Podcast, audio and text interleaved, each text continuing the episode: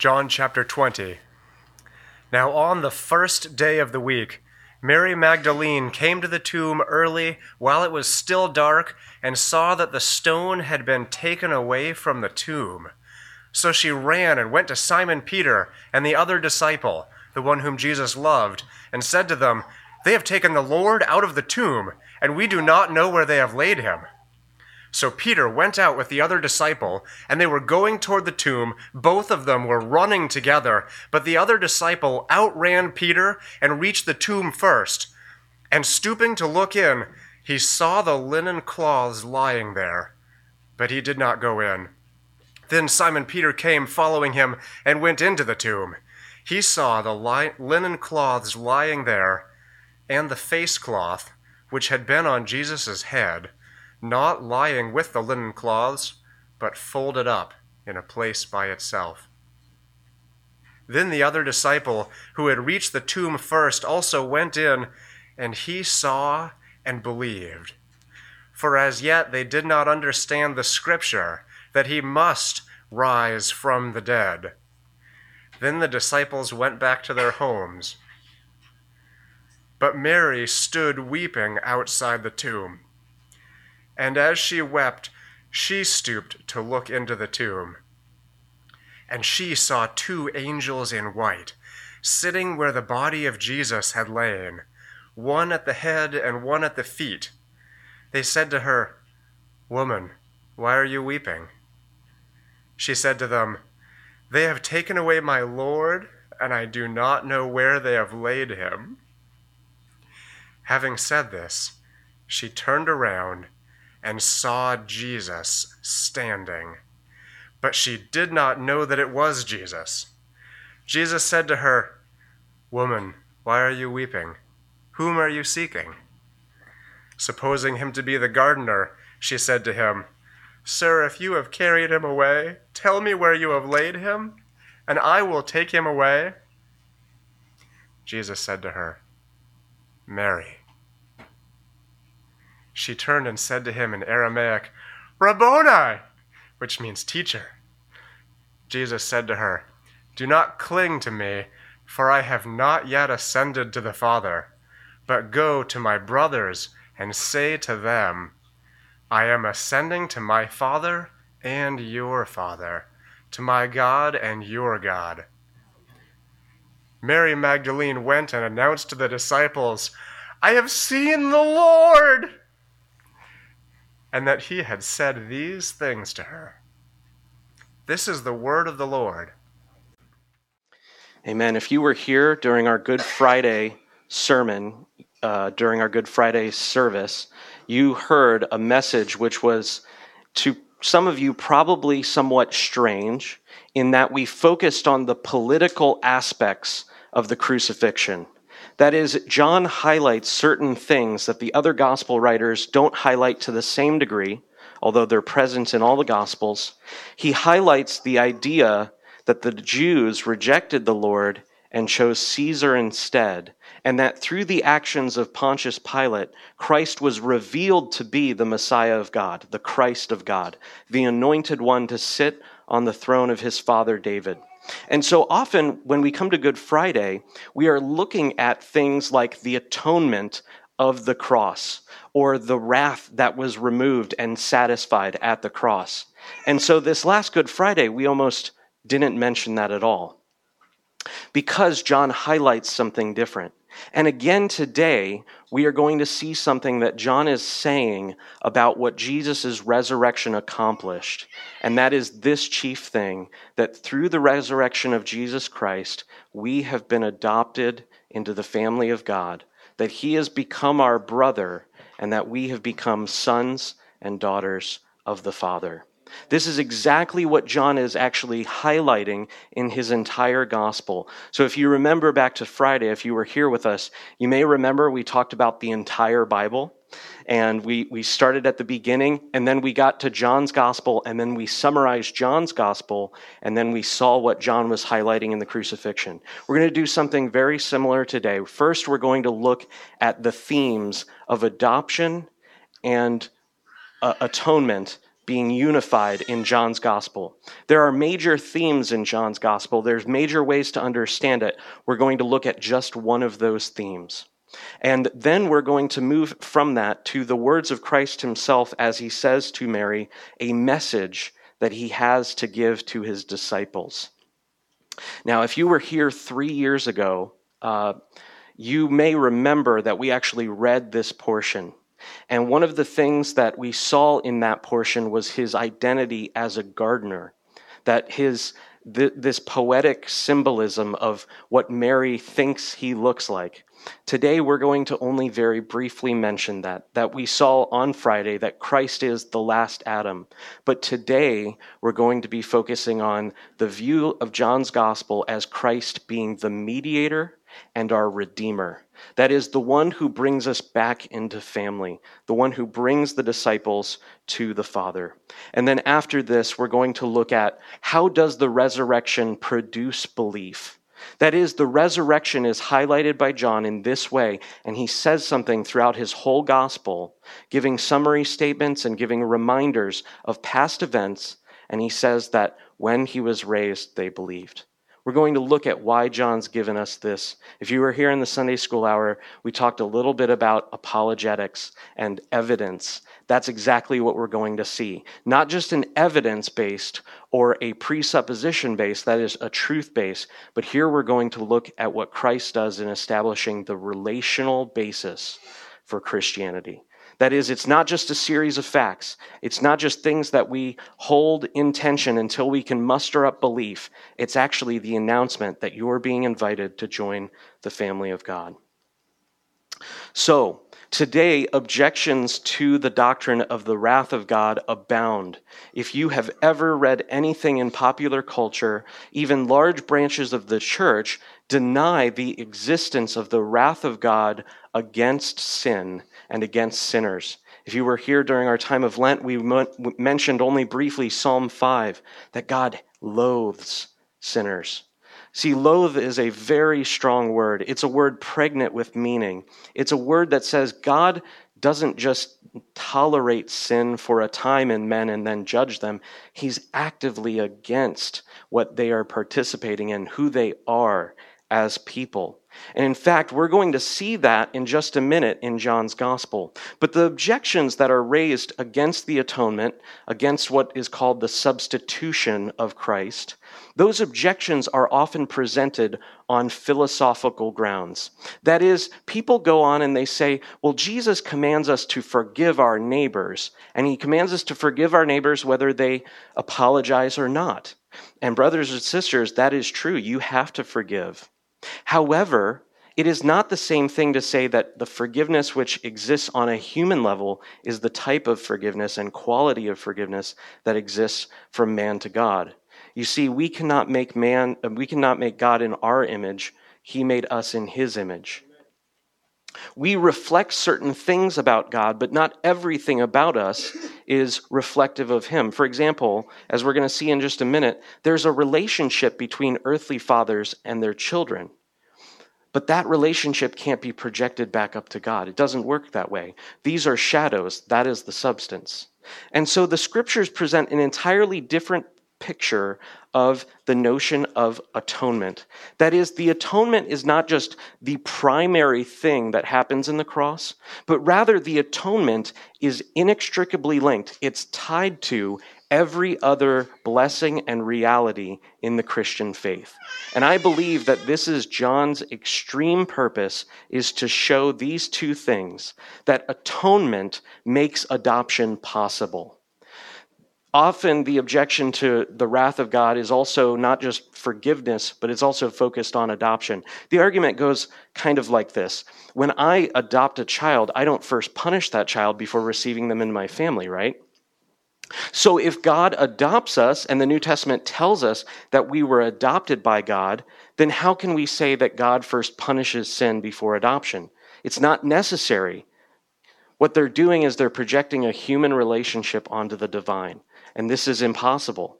Not only is it impossible logically and philosophically, it's also against the argumentation, it's against the whole aim and thrust of the scriptures.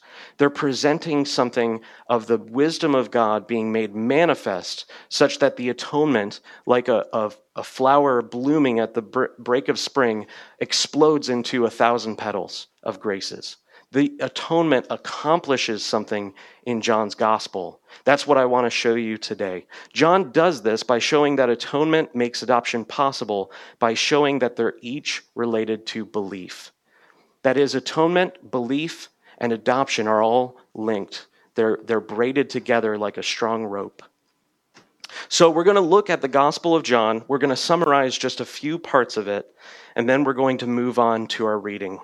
In his prologue, John summarizes the gospel letter. He says essentially that the story in his gospel is this that those who believed in Christ became sons of God. This is the story of the gospel of John. John summarizes this in verse 13. But right here, we have to notice something that this theme of adoption at the very beginning does not begin with man, but rather it begins with God. Think about this for a second. The children that you have or, or know, or indeed you yourself, you did not come into existence based on your own desire. And in fact, you weren't even conscious, uh, conscious before you were born. And in fact, beyond that, your conscious uh, mind doesn't really even emerge until years later. I mean, you have conscious mind, but you don't have the sort of mind that you have years and years into your life five years, six years, seven years. It's amazing that kindergartners begin to ask deeply philosophical questions.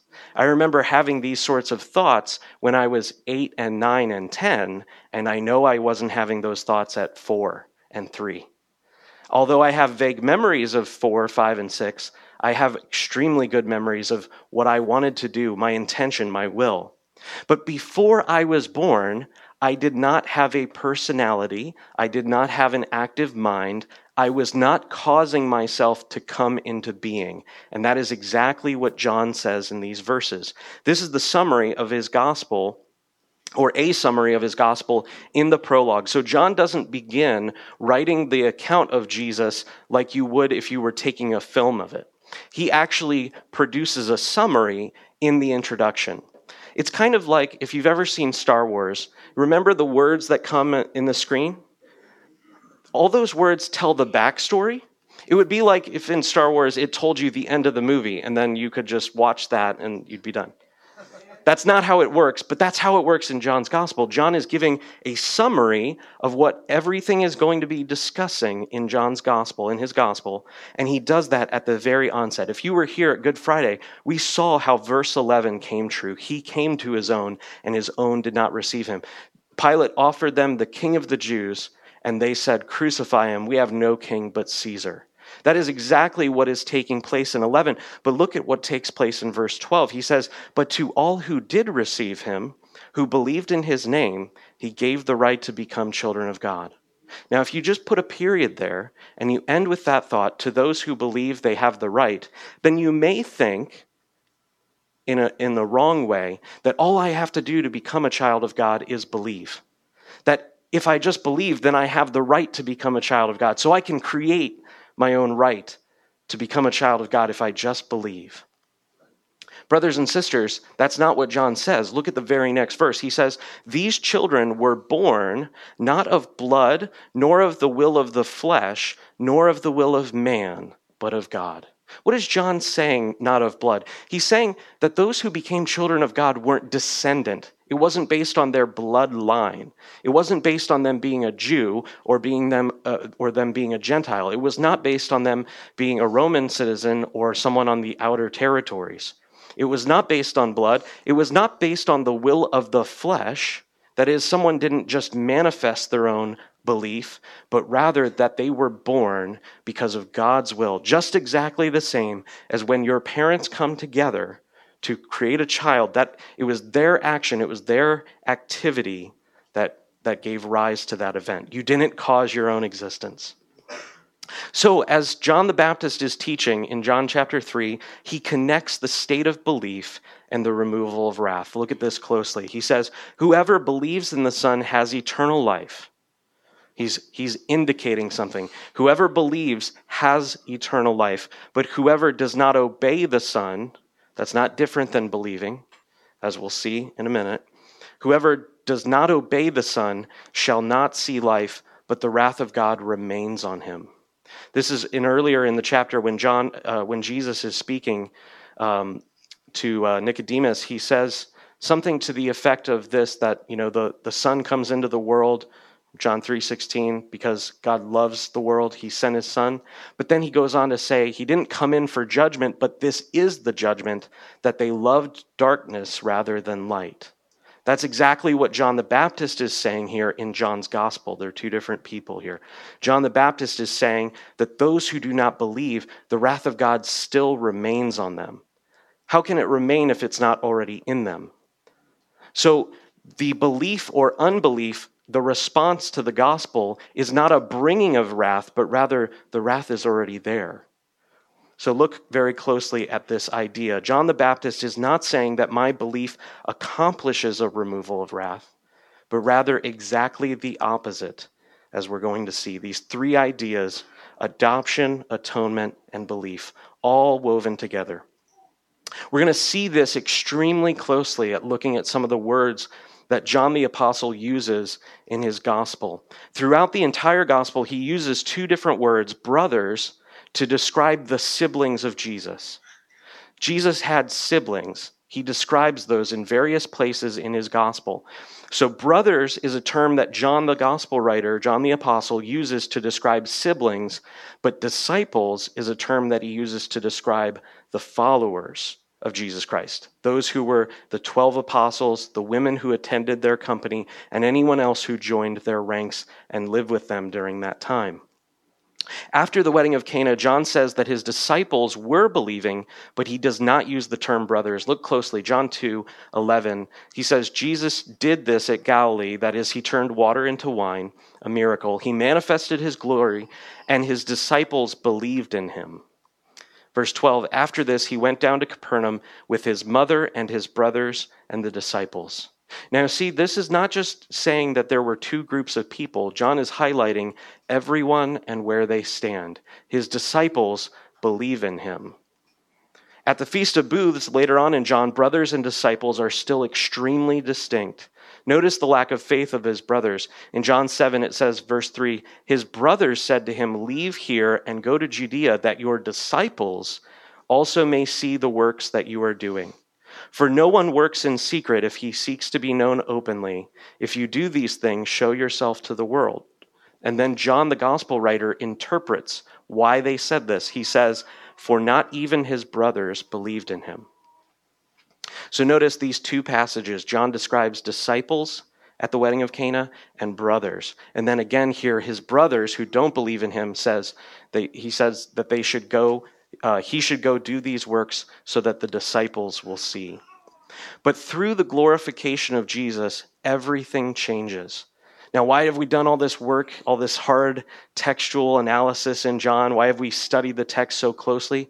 It's so that you don't miss something that is infinitely beautiful and precious and sweet, is what Jesus says in this passage. And we finally are going to come to it. Upon the cross, Jesus gives to Mary another son. But think about this for a second. Jesus had brothers. Why does he do this? He then gives John a mother that is his mother. If you were here on Good Friday, we read this, but we didn't talk about it for this reason. I wanted to talk about it today. Christ says, Behold, and this behold is said twice. It's a twofold beholding. And this suggests somewhat of a prophetic or spiritual meaning of what's going on. Verse 26 of John 19, he says, John tells us when Jesus saw his mother and the disciple whom he loved standing nearby, he said to his mother, Woman, behold your son. Verse 27 Then he said to the disciple, Behold your mother. And from that hour, the disciple took her into his home. What is Jesus doing here? Is Jesus merely providing for the physical and monetary needs of his mother as he's now being removed from, from life. No, Jesus actually knows that he's going to be resurrected. So it's not like he's executing a will here. He's actually doing something much more significant. Jesus unites Mary and John in order to make John his brother, right? Another son. Woman, behold your son. And symbolically, in doing this, he makes John a son of God.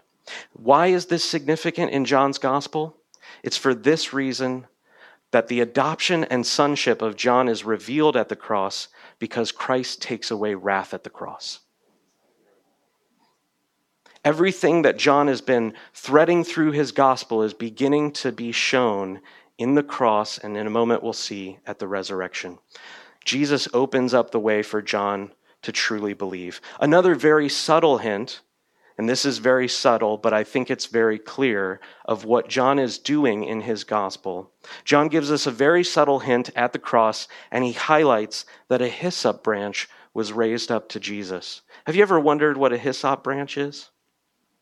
A few weeks ago, we talked about this in church, and we, we talked about the psalm where David says, Purge me with hyssop, and I shall be clean. And we noticed how that was actually a reference to the book of Leviticus, where the priest, when he was going to go into a house that was filled with mold and mildew, he had to scrape the walls and remove all the plaster and even take out some of the bricks. And then after that, if the house was to be clean, they took the blood of a bird and they poured it, broke it and poured it into a bowl of water, and then took a branch of hyssop, a scarlet thread, and cedar wood, bound them together, dipped them in the blood, and then applied it to the house. Why? So that the house could be atoned for, symbolically speaking, that there could be a covering made for the house. Now, the, the blood and the hyssop branch are intimately tied to this imagery in the Bible. It's not just Leviticus, although we saw that a few weeks ago. I also want to point that it actually has an even deeper meaning. The foundational meaning of hyssop in the scriptures is for the Passover. In the story of the Exodus, the hyssop branch was used to apply the blood of the Passover to the lintels of the house. A lintel is the the top beam of a door and the sides. So it's applied to the top beam of the door and the sides. That blood of the Passover lamb is, is first immersed uh, with, with water. The hyssop branch goes into it, and then it applies over the house. John the Baptist in John's gospel actually calls Jesus the Lamb of God who takes away the sins of the world. So, what does John mean? He's, he's identifying the mission of Jesus Christ is going to be the Lamb of God, not just a symbolic lamb, but the real lamb. And we know from the reading of the text that Christ was crucified during the feast of Passover. But why is this important? Why is it important to know that the Passover lamb was, was applied, that blood of the Passover lamb was applied to the door of the lintels is because of what Moses told the Israelites. He told them to choose a lamb for the household. He chose a lamb for each household. It was only the blood of the lamb which applied to that household. And if the household was too small, they were allowed to invite a few neighbors to come so that they could all eat the lamb together. The point is this that the Passover lamb's blood is applied to the household over the father's children. John is highlighting this in his gospel. After the resurrection, Jesus uses the word brothers to refer to the disciples. All of these threads, which John has woven through his gospel, find a magnificent revelation and, and resolution in what Jesus says to Mary in these verses. He says to her, Jesus said to her, Do not cling to me, for I have not yet ascended to the Father, but go to my brothers and say to them, I am ascending to my Father and your Father, to my God and your God. Isn't that amazing what he says here? Jesus, again, he says to Mary, Do not cling to me, for I have not yet ascended to the Father. There's some, some, uh, there's some sort of dimension of what Jesus is going to do in the ascension that is going to make this more complete. But already, Jesus gives Mary a special, a special message to say to the disciples, I'm going to my Father and your Father, my God and your God. Verse 18 Mary Magdalene went and announced to the disciples, I have seen the Lord, and that he had said these things to her. Why is this significant? Why is this significant at all? If you remember, before the crucifixion, Jesus ate bread with the disciples. He inaugurated the Passover with them, and he then began to share the meal with the disciples. After this, he teaches them quite a bit. And not only does he teach them and break bread with them, but he tells them, One of you is going to deny me. But in fact, actually, all of them denied him. You see, before the cross, Jesus lived with these men for three and a half years.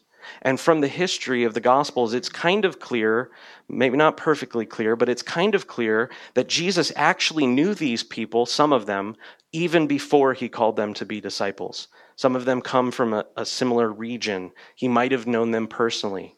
These men have seen amazing things. Remember back to years past when we've talked about the transfiguration? They see Jesus and all of his glory, and Moses and Elijah come. And then Peter says, Lord, we should make three booths for you. We, we, one for you, one for Moses, one for Elijah. See, see, Peter doesn't understand at this point. Remember when Peter was first called, you are, you are Simon, but you will be Peter. And then when Simon wonderfully declares to Jesus, You are the Christ, Jesus then speaks back to him and says, And I tell you, you are Peter that wonderful, loving reception, calling forth of Peter's identity, Jesus was not just the Son of God, but to these disciples, in a very significant way, he was a father figure. He was showing them not only signs and wonders, but causing them to participate in them. If you've ever seen a miracle take place, or ever been involved in praying for someone who then gets healed, think of how much joy that brought you. Yet the disciples, for three and a half years, had authority that they were given by Jesus to cast out demons, to deliver people, to heal the sick. And it all happened at their hands, often when Jesus wasn't even there. The point is this after three and a half years of the greatest flawless ministry of teaching signs and wonders that have ever taken place on the earth, all 12 of his apostles completely betray him. One to a point where he can't be redeemed, the rest of them to a point that on a human level there would be no hope for. And at this point, when the disciples are gone, when the disciples have abandoned him, he comes to Mary and he doesn't bring up anything about their prior betrayal. His first words are not, Where were you guys? You left me. No, his first words are, Go tell my brothers. I'm ascending to my God and to your God. Isn't it wonderful to know that Jesus is our brother in this sense, that as the mediator, he is perfectly God and perfectly man, and so he is able to call his Father, Father, but he is also able to call his Father God. That on a divine level or on a sonship level, he is related to the Father in the perfect harmony and fellowship of the Trinity, but on a human level, we know that our brother, Jesus, is our perfect model of what it looks like for a man to submit to the will of God. That Jesus is demonstrating the wonderful harmony and fellowship and peace in the Trinity, that he has accomplished this wrath removal because the Father graciously sent him. And the Father did not coerce him because he says, No one takes my life from me. I lay it down willingly. The Son submitted his will so perfectly that his will became the Father's will. And that is why he is able to say to Mary Magdalene, Go tell the, my brothers that I'm ascending to my God and your God, my Father. And now, because of what he's done in the cross, your Father. This is exactly what John is trying to do, and he does this by perfectly recording the words of Jesus when he says in this verse, Go to my brothers. But notice what happens. Mary Magdalene immediately understands what he's saying. He, she does not go find the brothers, the siblings of Jesus. She goes to the disciples. And I think that's significant. I think John is intending for us to see this that Jesus says, Go get my brothers. And she goes and runs to the disciples. Though all of the disciples deserted him, he has already forgiven them. He's already forgiven them when he rises. It is not something that he has to work out. If you've ever been in, in my pastoral counsel, the first thing I have you uh, read whenever I start working with somebody or, or helping them grow is a book that we have called Total Forgiveness Experience.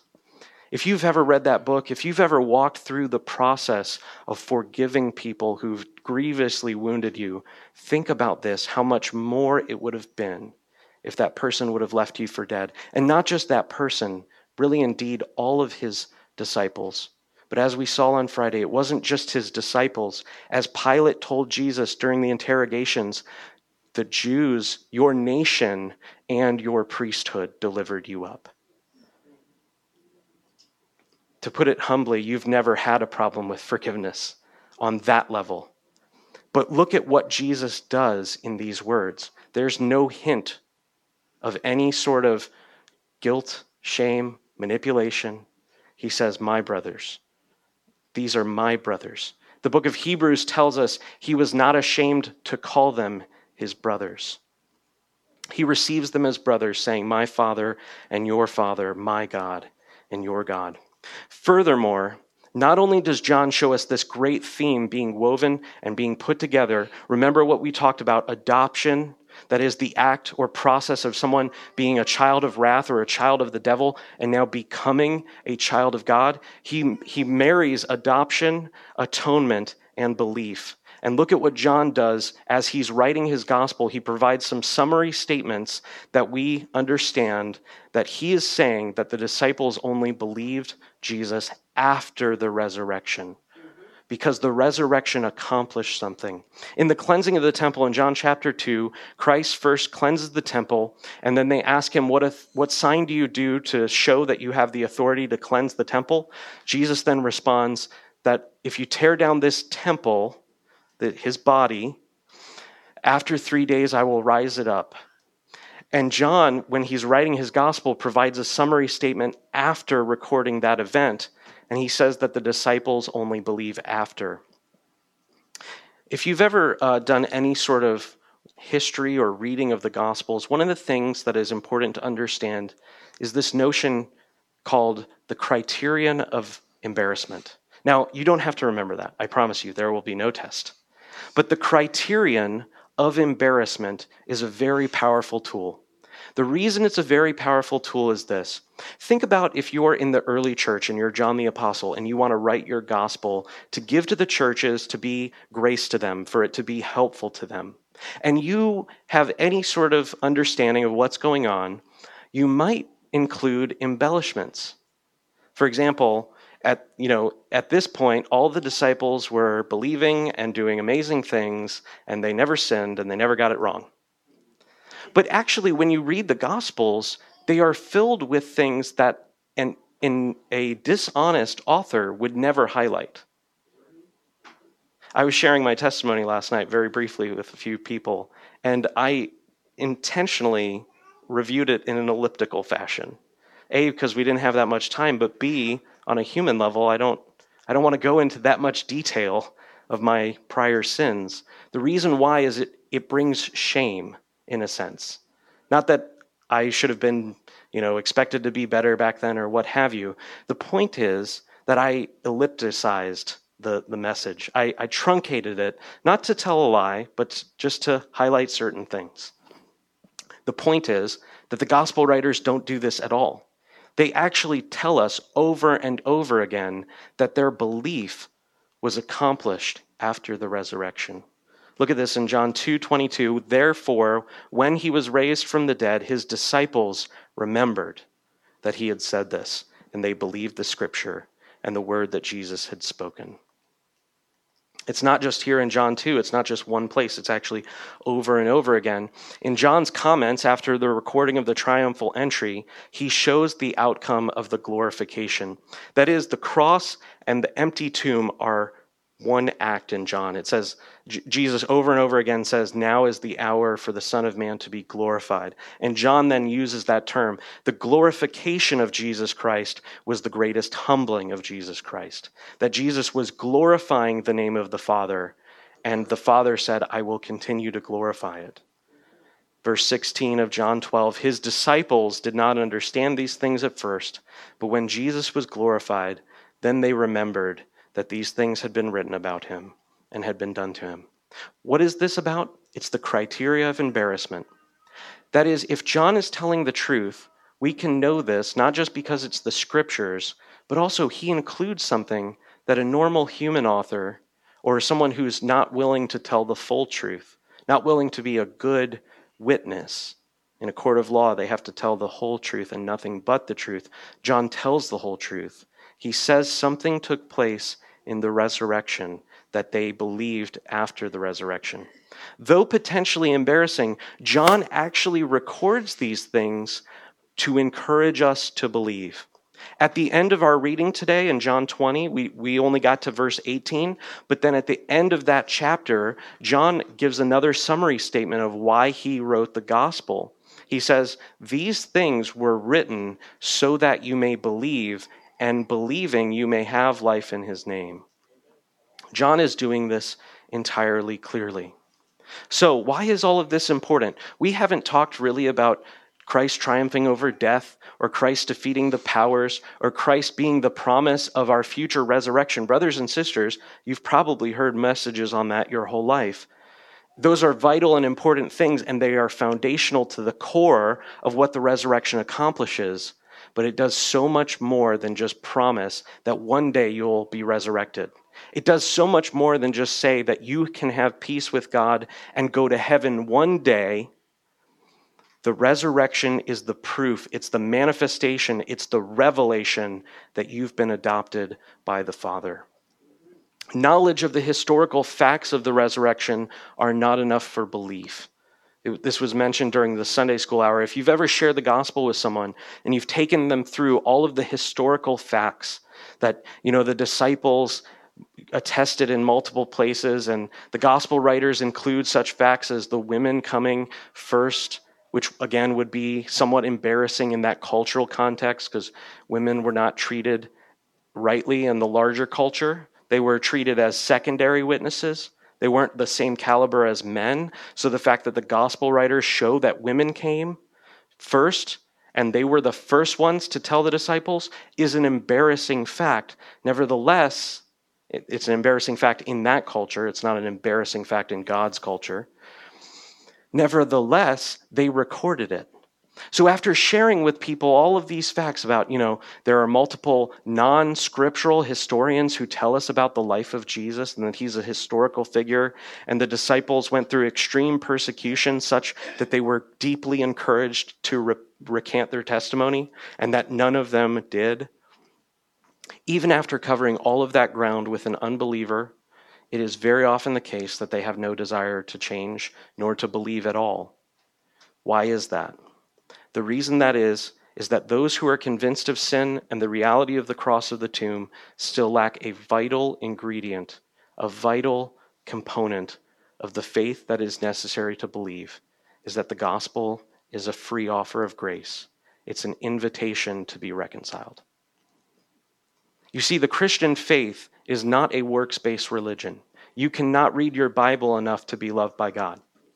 You cannot do enough things to be loved by God. You cannot attend church long enough to be loved by God. If you do not yet know the Lord and are trying to approach Christ in this manner, you don't know what he's saying. He's saying something so precious and clear here what you need to see is not just the historical fact, although our faith is rooted in historical events. You don't just need to be convinced of your need for sin, you need a message of reconciliation. I, I've never actually done this, but I actually want to apologize for missing something in prior sermons. We talked a few weeks ago about the Valley of Dry Bones. If you were here, you might remember that. I showed how the Valley of Dry Bones was a picture that Ezekiel gave to the nation to say that these dry bones were actually the whole nation. It was the spiritual state of the people. And I, I kind of hammered over and over again on the importance of that image as telling us about what sin is. But what I really failed to mention, what I failed to highlight adequately, although I saw it, I didn't say it enough and clearly enough, is that if you think you're dry bones, what you really need to believe in is the power for the dry bones to not become dry, but to become alive. The point is that the, the dry bones, knowledge of dry bones doesn't get you to life. It is the power of God, it is the reconciliation offered by the Father through his Son that is the necessary ingredient to believe. You see, Elijah is not just giving an indication to Israel that things are really bad. At this point, Israel is under judgment. They know things are really bad. You probably, if you have any sense of the reality of God working in your life, if you have not yet been made a new creation in Christ, you probably have at least a smidgen of understanding that things are really bad. Things aren't going well in my life. Things aren't, aren't, I'm not, I'm not submitted to God's ways. I don't know God. The heavens feel like bronze when I pray. God never seems to encourage me. Brothers and sisters, as much as you need an understanding of your sin, and as great as that is in the foundation of the gospel, if you do not bring people past that, if you do not come past that, you will never believe at all. The one who comes out of the grave comes out ready to receive those who betray him. His words concerning adoption, my God, your God, my Father, your Father, those words are what John is talking about in John 1:14 that he brought he not only dwelt among us, he not only tabernacled among us, but his words were gracious. Psalm 45 talks about the, the, the, Christ as the one who has lips that have grace poured on them, such that when he speaks, everything is, is flavored with grace. Everything is tainted with grace, so to speak. Christ's words of reconciliation make the Father known.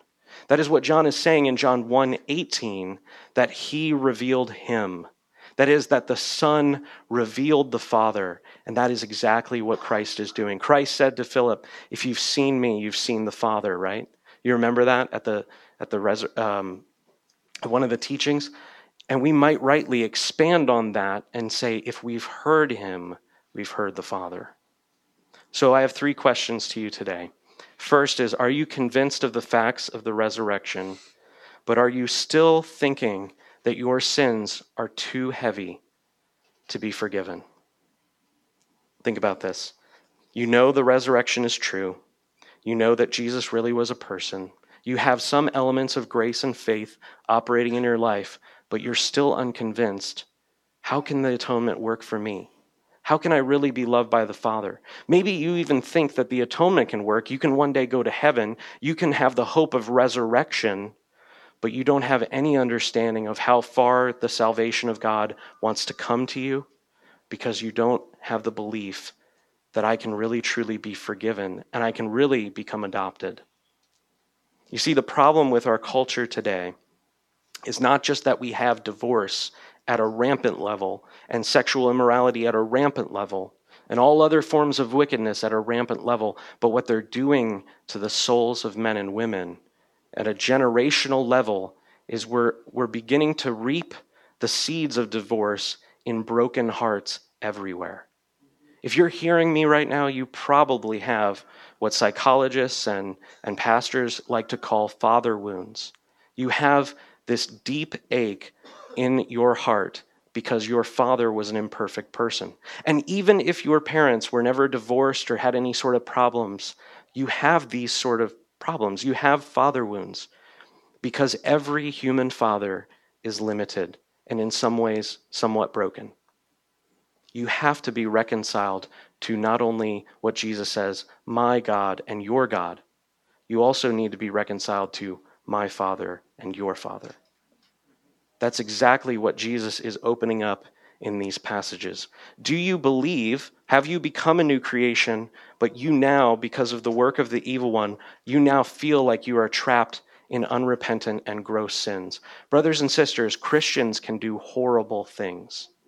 Because you are a new creation, you have a new destiny and you have a new nature, but you still have ongoing corruption and you are still prone to gross, horrific temptations and sins. If you are at this point in your walk, you feel like, I know the Lord a little bit, I've grown a little bit, but I don't really know if I can make any progress. I don't know if I really want to give this up.